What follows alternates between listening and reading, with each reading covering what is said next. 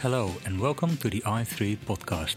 My name is Wouter Klein and I'm the Director of Content for the Investment Innovation Institute. For more information about our educational forums, please visit our website at www.i3-invest.com. There you can also subscribe to our complimentary newsletter i3 Insights, in which we discuss investment strategy and asset allocation questions with asset owners around the world. Now, as you might know, we love our disclaimers in this industry, so here's ours. This recording is for educational purposes only. It does not constitute financial advice. Please enjoy the show.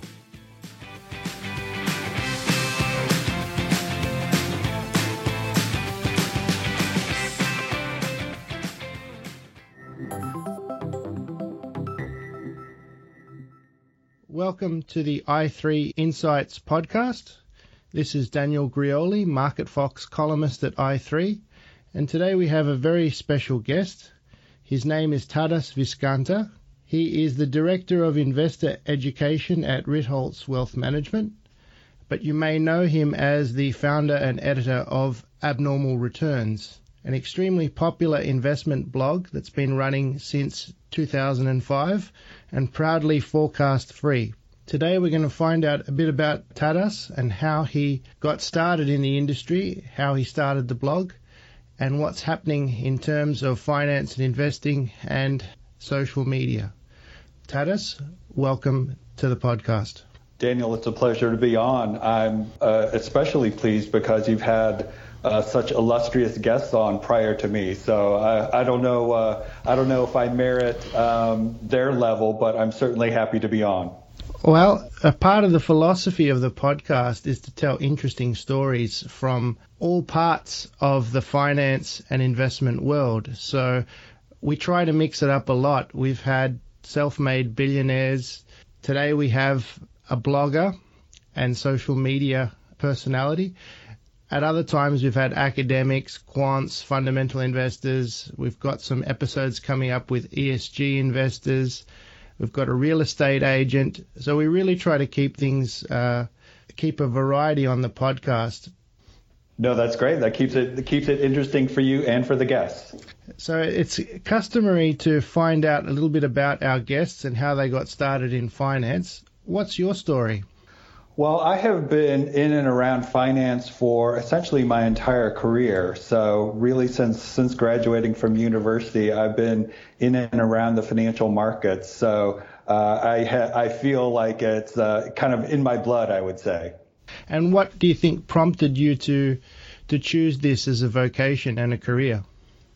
You know, that's that's actually an interesting question. When I was at university, I studied a number of different uh, a number of different topics. And one of the interesting things about uh, investing is that it really does cross the, um, you know, it's not simply, you know, investing really isn't just finance. It isn't just economics. Uh, it really ranges across a number of different sorts of topics, and you really have to think broadly around the world to be, uh, I think, to think about investing in the proper sort of perspective. So, uh, so I don't know. I, I, think probably on some level that was helpful for me to be studying history, political science, and economics.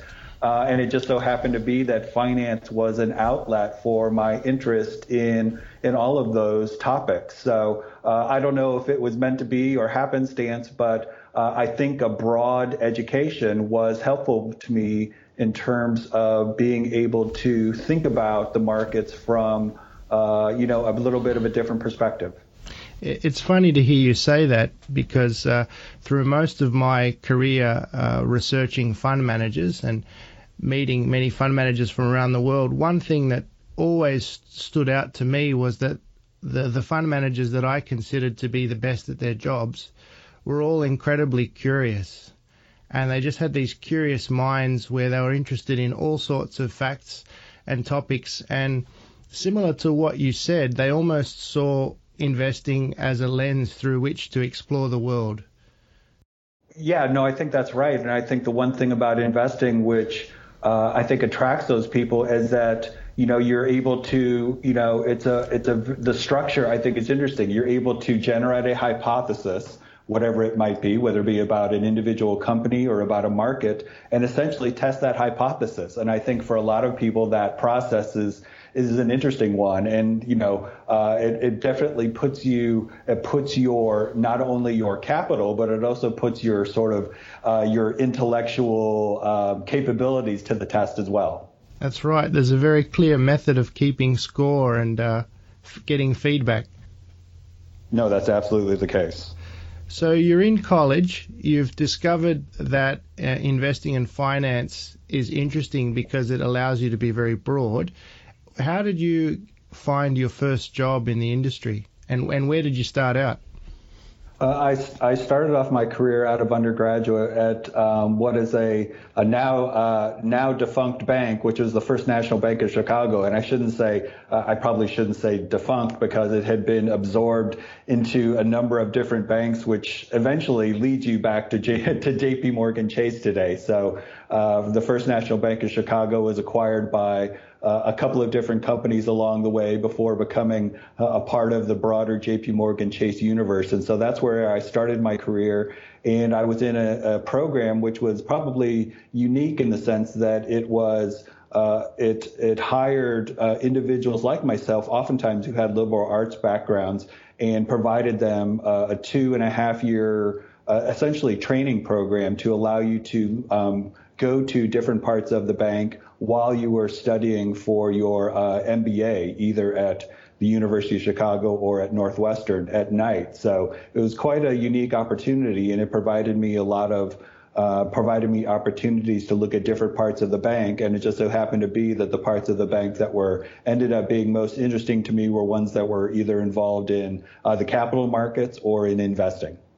Okay, very good. So, as a liberal arts major, did you feel somewhat different to most of the people in the bank who I assume would have come from more of an accounting or perhaps even a maths background? Uh, I think yes, but I think the people in my program were uh, oftentimes in very much the same boat as me, and so oftentimes had had that similar background. And so you, I, I think, quite quickly you become uh, you get a sense for the organization and how it works. And I think, uh, you know, your job really is to try and uh, fit in and add value wherever you can. So uh, I don't necessarily think that it. I, I, think it's a, you know, I think net net it was a positive more than uh, than a detriment. Okay. Now I, I noticed you threw in there uh, attending the University of Chicago for your MBA, and as our listeners might know, that is the bastion the fortress of the efficient markets hypothesis. Uh, how did studying at Chicago shape your thinking about investing? You know, that's a that's an interesting question. I mean, I think that um, it was really an opportunity to get get an education in areas which I really didn't have a background. So things like uh, things like accounting and strategy. And I, w- I would have to say that I was probably less focused on um, investing in, in the program. I was really looking for looking to fill in areas where I really didn't have a background, and so from that perspective, uh, I thought it was useful in terms of rounding out my skills. But no, it was very it was very much the case that you know the University of Chicago, especially that time, was very much a quantitatively oriented program. Uh, and you know, I think the the ethos was very much built into the program, and so uh, I don't. Um, so I've I've always taken uh, that quantitative sort of perspective and a need for the ability to be able to test your viewpoints against uh, the data that's out there to be um, a, a, valuable sort of grounding. Okay, that's that's very interesting. So you've you've spent some time at uh, the first First Bank of Chicago. Was it First Bank of Chicago or First National? Uh, it was it, it, was the First National Bank of Chicago. The holding company was called First Chicago Corporation. Okay, so you spent some time at uh, First National Bank of Chicago and at uh, Chicago Booth Business School. Where to from there? Well, I was I was there for over a decade, and after one of the uh, after one of the eventual bank mergers, I decided to uh, to go out on my own and uh, for a while I was uh, essentially trading my own book. Okay. And uh, securities, derivatives, what were you focused on? Uh, it, lar- largely equities, and at uh, at one point I ended up uh, co-founding a hedge fund. Um, and out of that experience in founding that hedge fund, I really started to uh, begin my deep dive or my interest in writing more about the financial markets for a broader audience. Okay, it sounds like there's a story there. So, what, what was it about running a hedge fund that turned you into an author?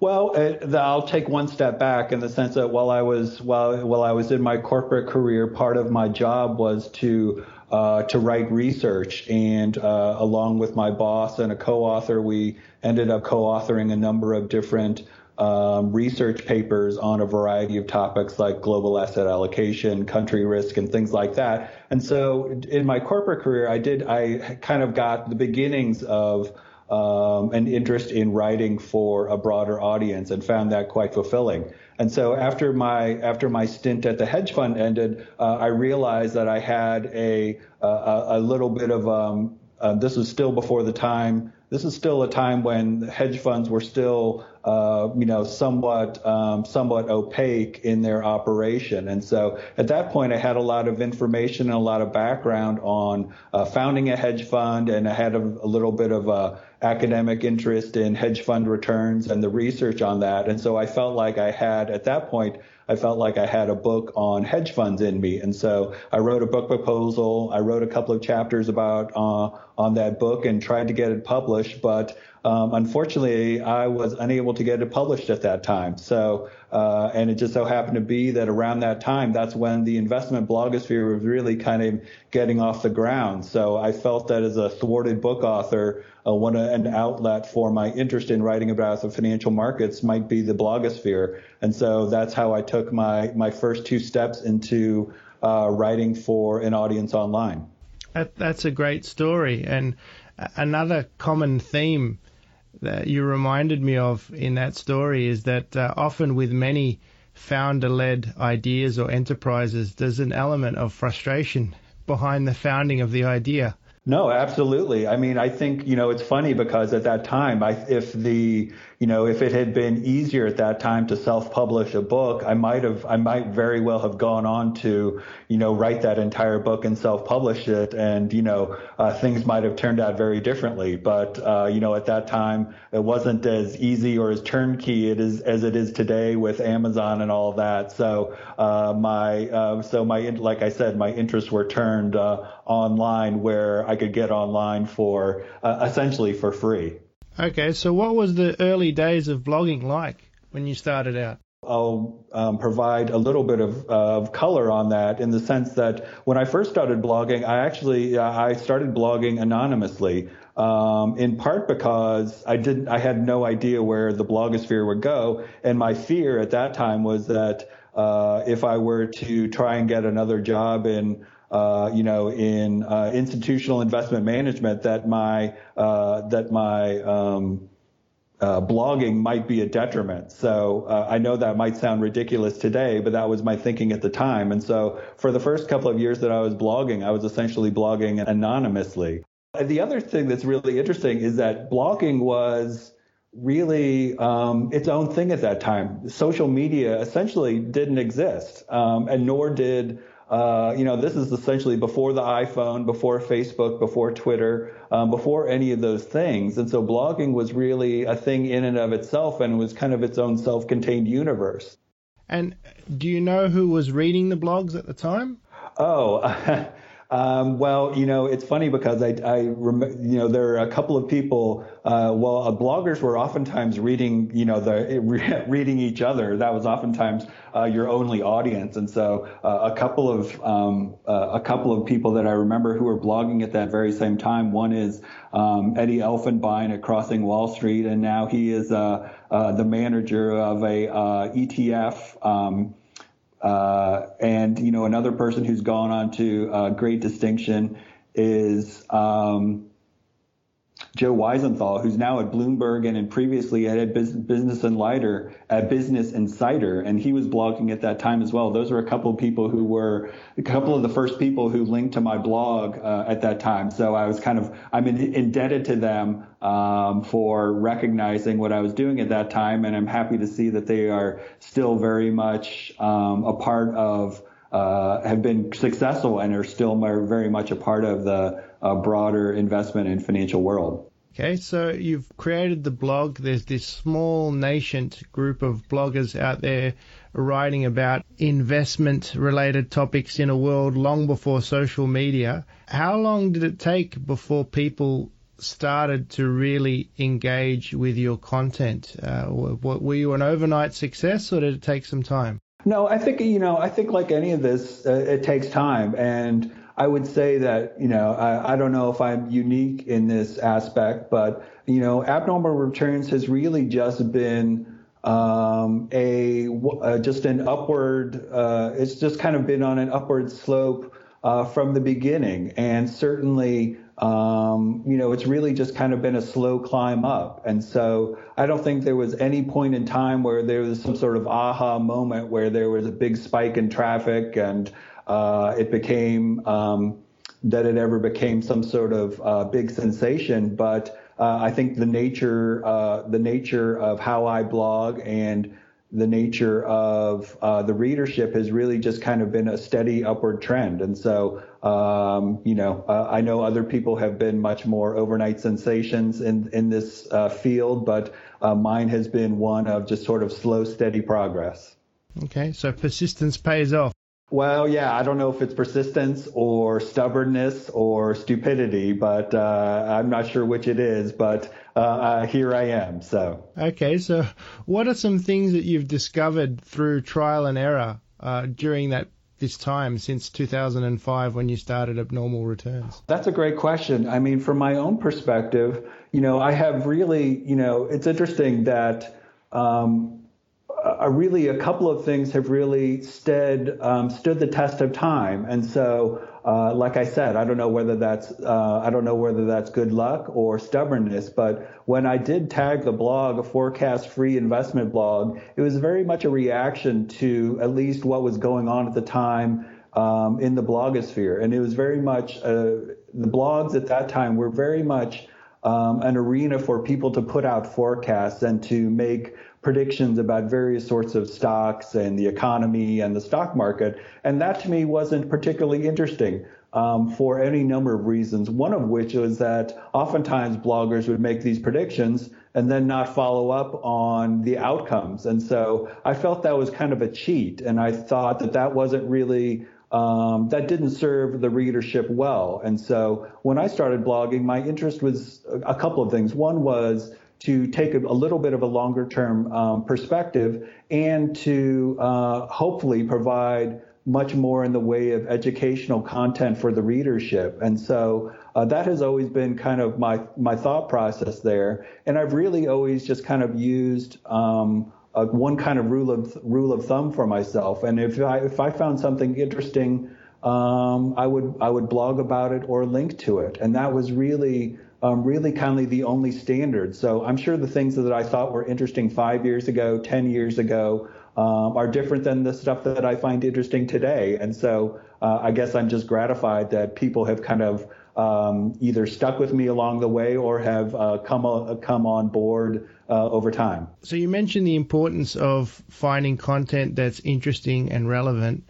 And you're well known for your blog links, and I've been pleased to see some of the things that I've written appear there from time to time. Thank you very much for that. You're, you're welcome. But uh, how do you find the time to find all this interesting material? How do you organize yourself? Well, you know, uh, I don't know that I've ever orga- organized myself. I have. Uh, I really look at essentially, I, I take in information from all sorts of different sources and really just kind of use a framework to, like I said, find find those things that are uh, hopefully interesting and relevant. And so it does take it does take some time, and that's kind of I was joking earlier about kind of the trajectory of the blog. And when I said, you know, I don't know that there is a whole lot of competition for what I do, in part because um, I don't, like I said, I may have been stupid to stick with it as long as I did. So um, it does take a lot of time and it does take um, a lot of effort to comb through uh, all of that information. And so uh, it is a bit of a, it has been a sacrifice over time to kind of stick with it. And I think that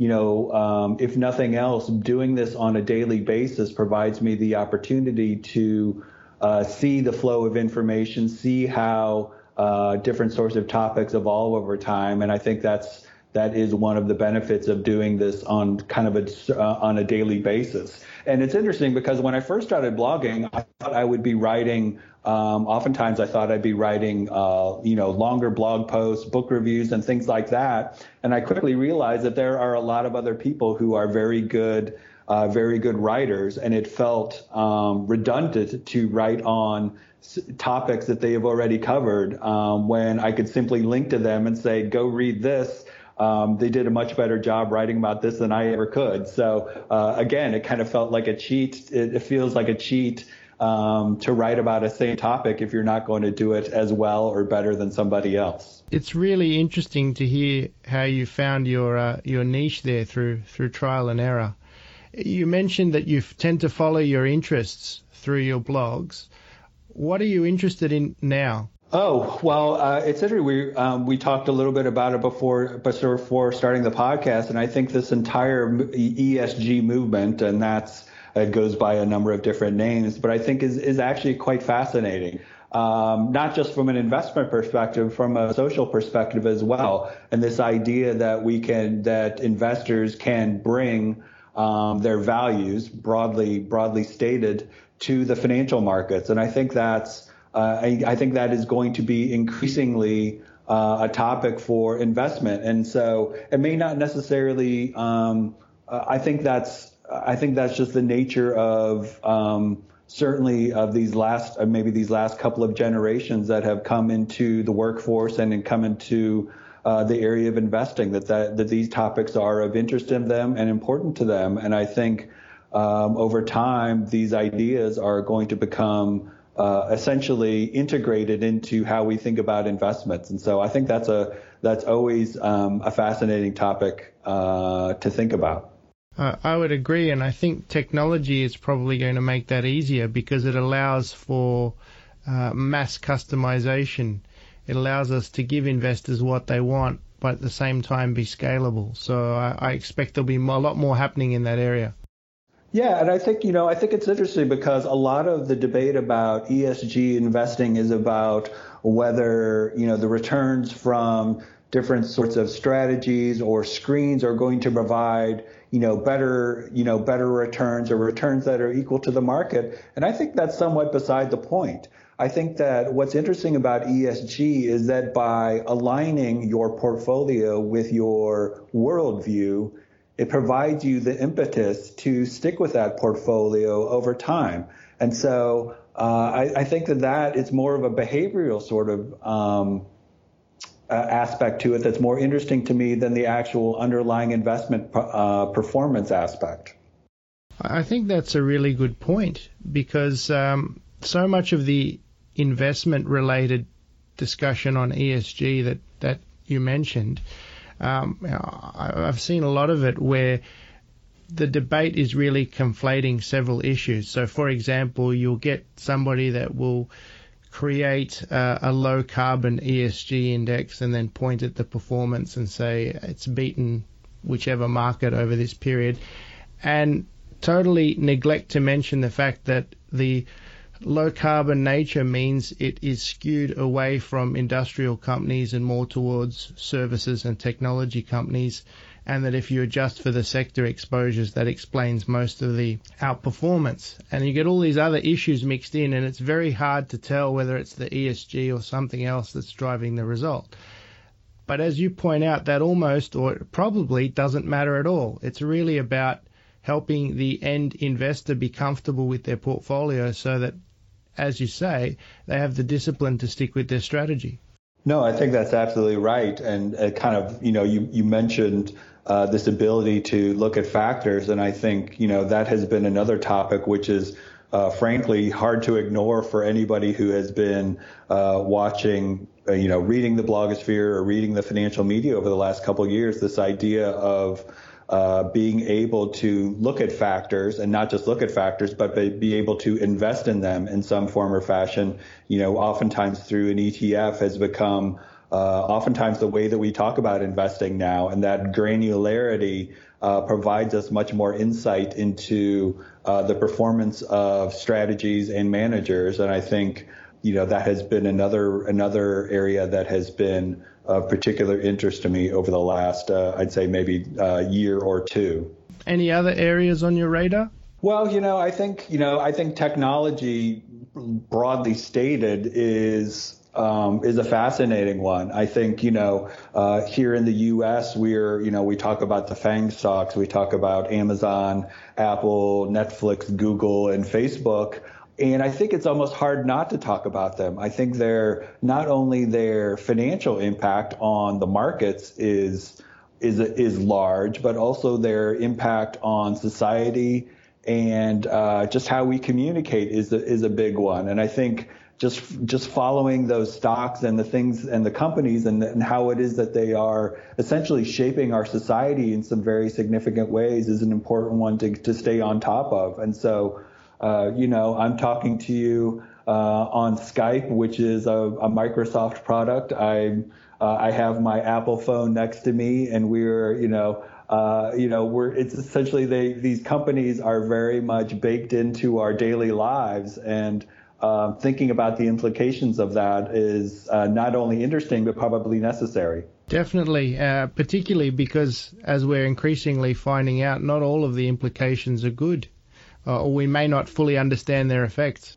No, I think that's absolutely the case. I think we are, you know, we are as as with much in the way of technological change, we are, you know, we are uh, learning learning these lessons over time, and so uh, yeah, I think that's absolutely the case. We're living in a live experiment. Absolutely. I, I just wanted to circle back to something that you said earlier when we were talking about the beginnings of abnormal returns. You mentioned that you started out anonymously because you weren't sure uh, whether the blog would in some way limit your future career prospects. When did you decide to go uh, to go public? When did you decide? You know what? I'm comfortable now. And and what led you to that decision? Well, um, it was there was a couple of different things going on. One is once I once I made the decision to try and uh, you know for those first couple of years I I didn't um, you know I was essentially uh, blogging for free. There wasn't any revenue involved. And so once I decided that uh, I was going to try and generate some revenue through the blog, whether it be through advertising or through through other means, uh, I felt it necessary to put uh, to put a name and the face on the blog, and so uh, that was really the the impetus to um, to become public and to essentially, for lack of a better term, uh, professionalize what I was doing. So. And how do you get that balance right when you decide to add uh, revenue earning capabilities to a blog? Well, I would I would love to t- I would love to tell you there's some sort of formula, but for me it's been an on you know it's been a 12 to 13 year challenge, and so the nature of the nature of abnormal returns and the way that I blog is really not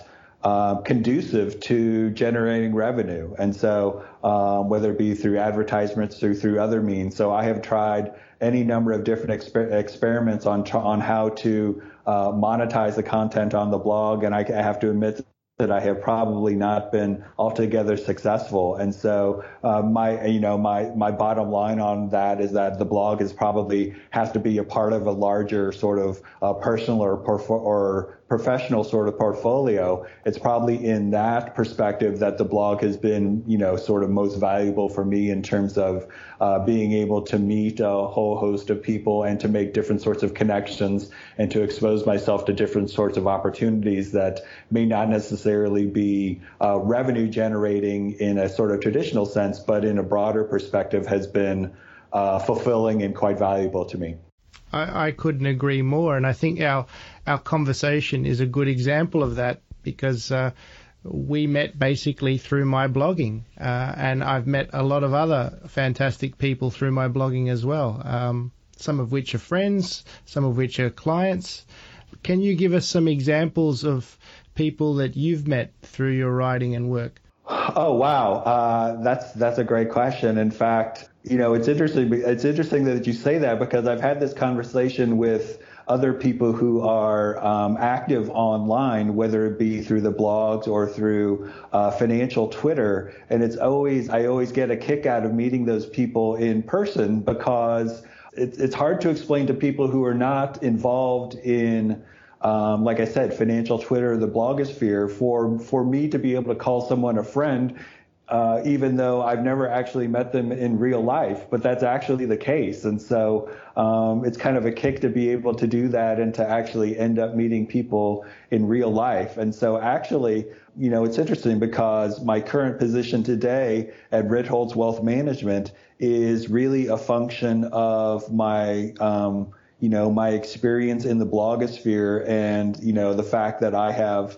uh, I have essentially, you know, I have before I joined Ritholtz um, a few months ago, I essentially was familiar with, uh, you know, all of the all of the principals there because. Um, you know, we'd all been blogging in some form or fashion and uh, had communicated prior to uh, ever thinking about doing anything together professionally. So, you know, I would say uh, my current position is one that is, you know, a direct result of what I've been doing online for the last decade or so. I love the, the journey that you've described there. You've gone from a a side experiment that you've kept anonymous because you've you were uh, justifiably nervous that it might affect your career to actually starting a new part of your career that was 100% a result of that blog.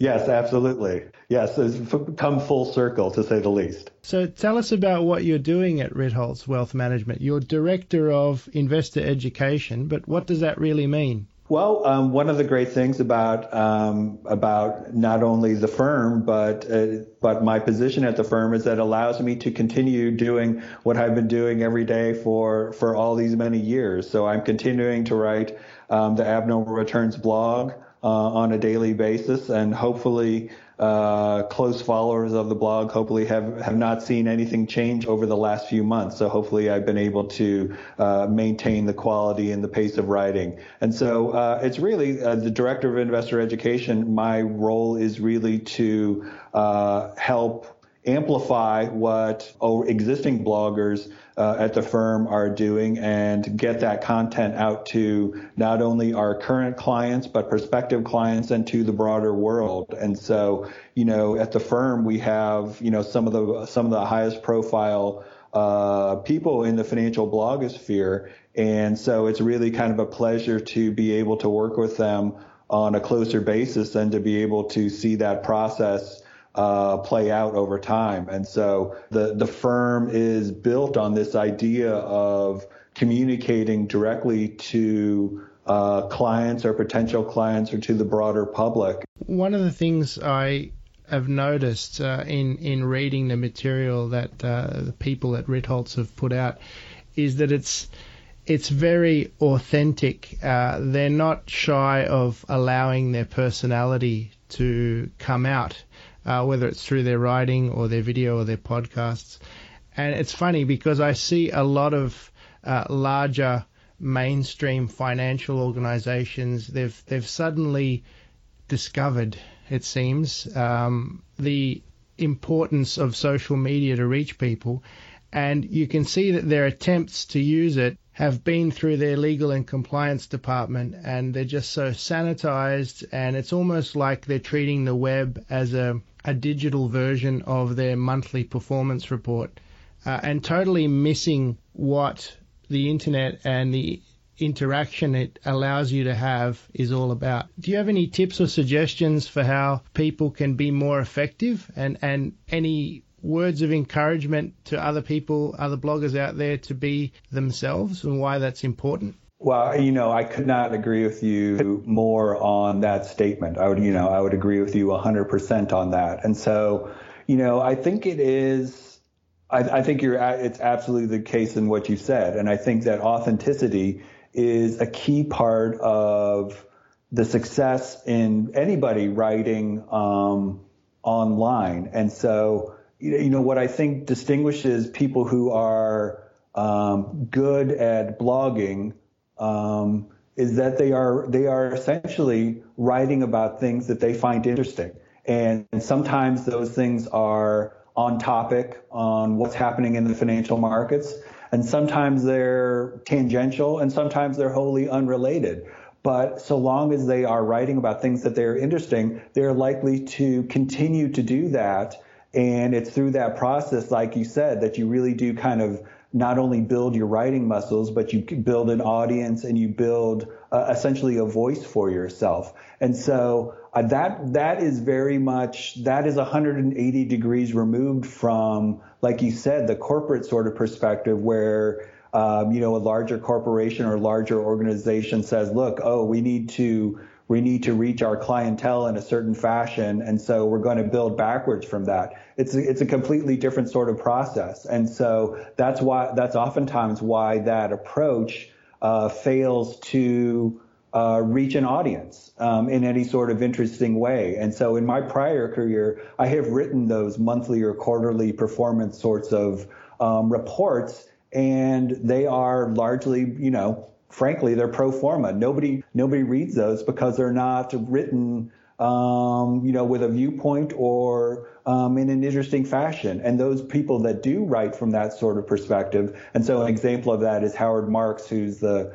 you know he's the chairman of Oaktree and is uh, he's out on the on the kind of the tour now promoting his most recent book. But he's essentially, you know, he's been writing, uh, not, you know, he's kind of a blogger before he was a blogger. He's been writing his monthly uh, chairman reports for a long time, and he essentially has been writing about things that he's finds interesting, and, and he found an audience for that, and is really, um, you know, he's an example of, like I said, he's essentially been blogging um, before there were ever blogs, and he's one of those sorts of investment professionals who was able to find a voice and not in a kind of, you know, a structured, formal, uh, corporate sort of way. It's interesting to hear you bring up Howard Marks. I was listening to his recent podcast with your uh, your boss Barry Ritholtz, and one of the things that he mentioned there was that he thought when he he began writing his memos and books that his audience would primarily be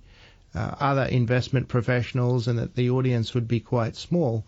And what he's discovered over time is that the audience is far larger and far more mainstream than he ever would have thought. And I thought that was very interesting. I think that's a function of his writing. I mean, I think, you know, uh, I think another example, I mean, it's a bit of a cliche at this point, but, you know, if you think about the Warren Buffett shareholder letters, which he's been writing for, you know, going on 50 years, 50 years now, you know, he is quite frank and in those letters and writes in a approachable sort of way. And, and when he needs to admit mistakes that he's made along the way, he does so. And I think that's why people find him, uh, you know, as billion as multi-billionaires go, quite approachable in that sort of perspective. And so I think that awesome, that authenticity is uh, kind of shines through. And I think that's another example of um, how being uh, forthright and open and transparent, I think, uh, reaches people in a very specific way. I, I think there's a, a common thread through all of the people that we've discussed in that, uh, whether it be the team at Ritholtz or Howard Marks at Oaktree or Warren Buffett at Berkshire, I think these people uh, and, and, yourself too are able to be authentic because they're in a role where they're where they have skin in the game basically, and by that, what I mean is they're effectively principals in a business where they really want that business to grow they they're personally and financially invested in that business, and that gives them the scope and the freedom as well to really be authentic.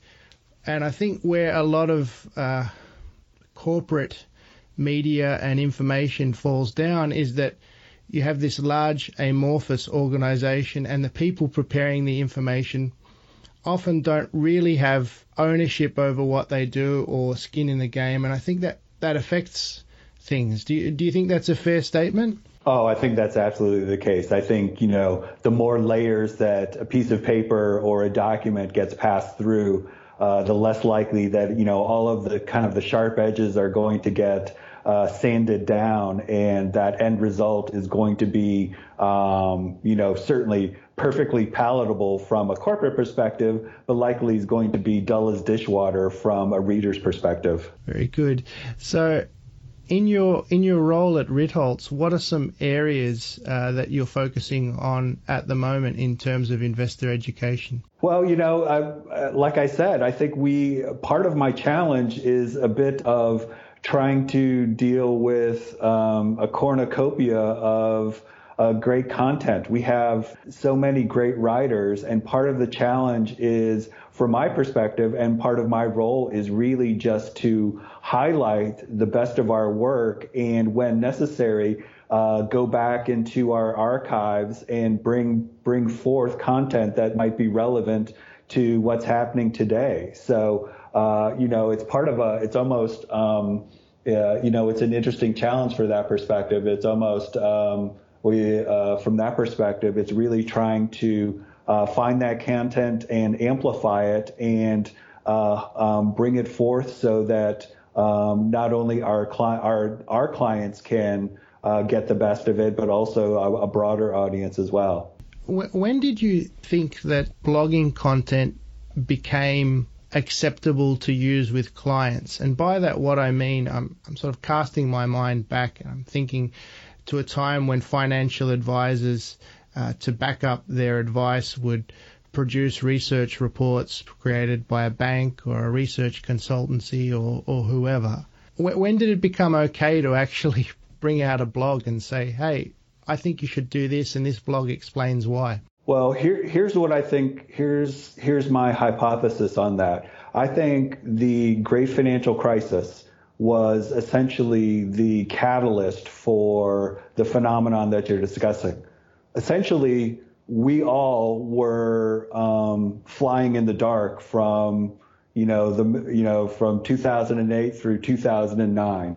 We were li- we were li- essentially living in unprecedented times in the financial markets and in the broader economy, and so um, what what happened during that time period was that things were moving so quickly, and like I said, we're facing such unprecedented sorts of convulsions that people started to the broad, the sort of the mainstream media started to look at bloggers who either had um, had firsthand experience in mortgage-backed securities or these other, you know, other sorts of, or had experience in monetary economics. And I think that was really the time where people started to look at these things and say, you know, uh, people, you know, people who know what, who are, who have firsthand experience and know what they're talking about are writing about this stuff online, and we have to start paying attention to it. And I think it was really that period of, um, I mean, it certainly was a dark and dangerous sort of time for the global economy. Um, but out of that came a different sort of perspective about you know, a broader use of sources and being able to look at blogs as being somewhat more authoritative. I think there's also a trust element in there as well that uh, maybe people no longer trusted the big established news sources through that process that you described. Well, yeah, no, I think that's I mean I think that's part of it, but I think I think it was really one of I think everybody was trying to figure figure it out as we went along, and I think you look for uh, you look for whatever you know whatever sort of information you can. It just so happened to be that on a lot of blogs there were people who you know did have some of that uh, experience and were able to vo- provide uh, perspective that um, you know other sources weren't able to do or the investment banks weren't able to do because they were in some form or fashion conflicted. Mm-hmm. Very true. So, in, in terms of client acceptance, how do clients respond when you use blog content with them? You know, the, the interesting thing about, you know, Ritholtz Wealth Management is that it really, the firm was really built. Um, all of the principals were blogging before they started, you know, started uh, managing money. So it's really just part and parcel of the process.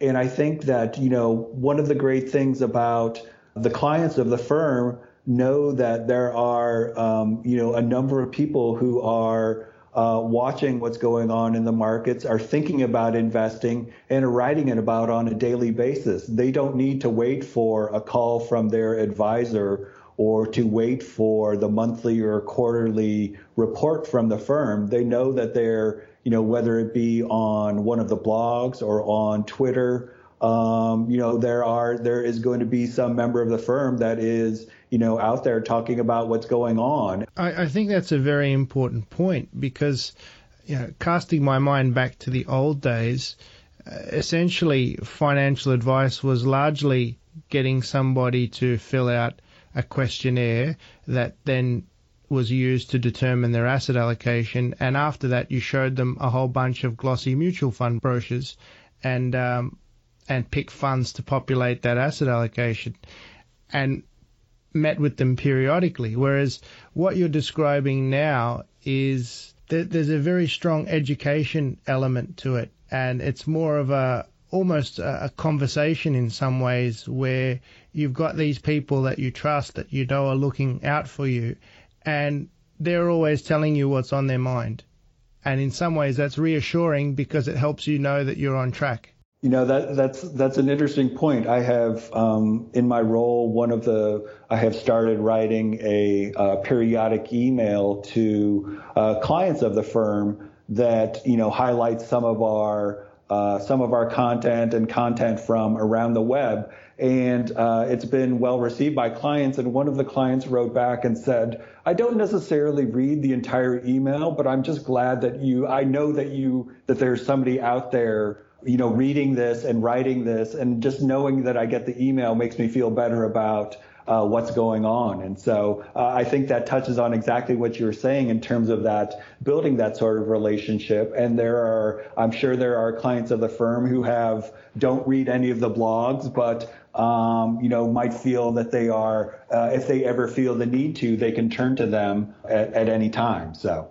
Uh, that's the funny thing about blogging, isn't it? That Sometimes the things that you take the most pride and joy in writing, nobody reads, and then the pieces that you think were quite average, you get blown away at by how many people like it. It's absolutely a crapshoot. I don't. I have that is I that has been my experience, and I think every other um, every other blogger's experience is that you know you might spend hours or days or weeks agonizing over, some sort of post that you think is uh, breaking new ground and it lands with quite a thud, and then something else that you've just tossed off in. Uh, you know, a half an hour becomes much more popular, and so uh, it's it's a it's very much a uh, like I said, it's very much a crapshoot from that perspective. So, for all of the advisors and wealth managers out there that are hearing things along the lines of, if you're not on social media, you won't have a business, is that overstating things? Does everybody have to blog and podcast, or is it not for everybody? I, I think that's absolutely the case. I think you know. I think we. I think you mentioned the word um, earlier this. I think you have to be authentic, and if um, doing a podcast or writing a blog is not authentic for you, then there's nothing, you know, there's nothing worse than trying to force your business or your personality into something that it isn't. And so inauthenticity is something that people see quite quickly. And um, there's no single way to communicate with your clients. Um, there are a number of different ways, and I think you have to find the way that works best for you and for your clients. And so, uh, saying that you have to do uh, one thing or another, I think, is uh, far too pat of an answer. Okay, we've got a couple more questions to wrap up before we let you go. Uh, so the first one's a little bit of a tough question. What were some things that you've had to learn over your career the hard way? Oh, well, we touched on one of them is that, you know, when, when writing for a broader audience, it's really difficult ahead of time to identify which of those topics are going to be uh, popular and which ones of them will not. And so I think you have to uh, sort of let go a bit of your expectations in that regard. And so uh, once you hit publish, you have to feel good about what it is that you've written and realize that at that point it's largely out of your hands whether that piece is going to uh, take off or land like a thud. Very good. And obviously, you're an avid reader of blogs. Are there any blogs that you'd like to call out as being uh, particularly helpful? Maybe give us some of your secrets.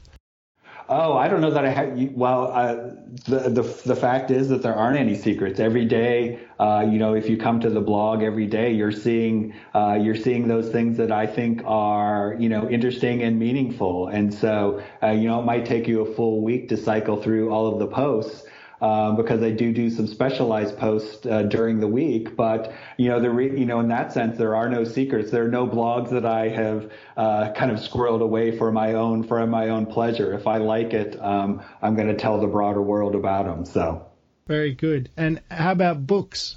Anything that you're uh, into at the moment? You know, I'm reading. I'm reading a couple of books uh, right now. One is one of which is investing related, and that's uh, called Adaptive Markets and it's by a professor at MIT called uh, Andrew Lo. And so uh, it's a big book, and it's taking me a little while to work through it. But uh, I think it's an, an interesting perspective. You know, we talked about the University of Chicago earlier and this idea of efficient markets, and uh, Lo has kind of taken uh, some of the best of financial theory and kind of, you know, layering on top of that all of that we have learned about behavioral finance and economics and is trying to find some, uh, for lack of a better term, a third way. And I think uh, it's been, it's, a, it's an interesting book. And another book uh, that I that I also have on my nightstand as well is by uh, Michael Pollan, who uh, listeners might know as have have have having written about food, um, food topics over the last uh, decade or so, but he just wrote uh, a book called How to Change Your Mind, which uh, talks about the new science of uh, psychedelics, and uh, it's kind of a firsthand account of that. And I think it's uh, again that's another book that is has kind of struck my fancy as well. there's a broad range in topics, reconciling in efficient market theory with behavioral finance, all the way through to the applications of psychedelics. Yeah, no, it's uh, well, like we said, the world is changing uh, quite rapidly, and so uh, I think you know the, the more we the more we learn about that, the better. Very good. Well, Tadas, thank you very much for your time. It's been great to chat with you and find out more about your blog and how you got there. And we we hope to chat with you again soon, and we hope that you continue to put out such uh, such excellent reading material on a daily basis. Well, thank you, Daniel. I appreciate it, and uh, keep up the, the good work both on the blog and with the podcast. Thank you for listening to the i3 podcast. For more information, please visit www.i3-invest.com. Thank you very much.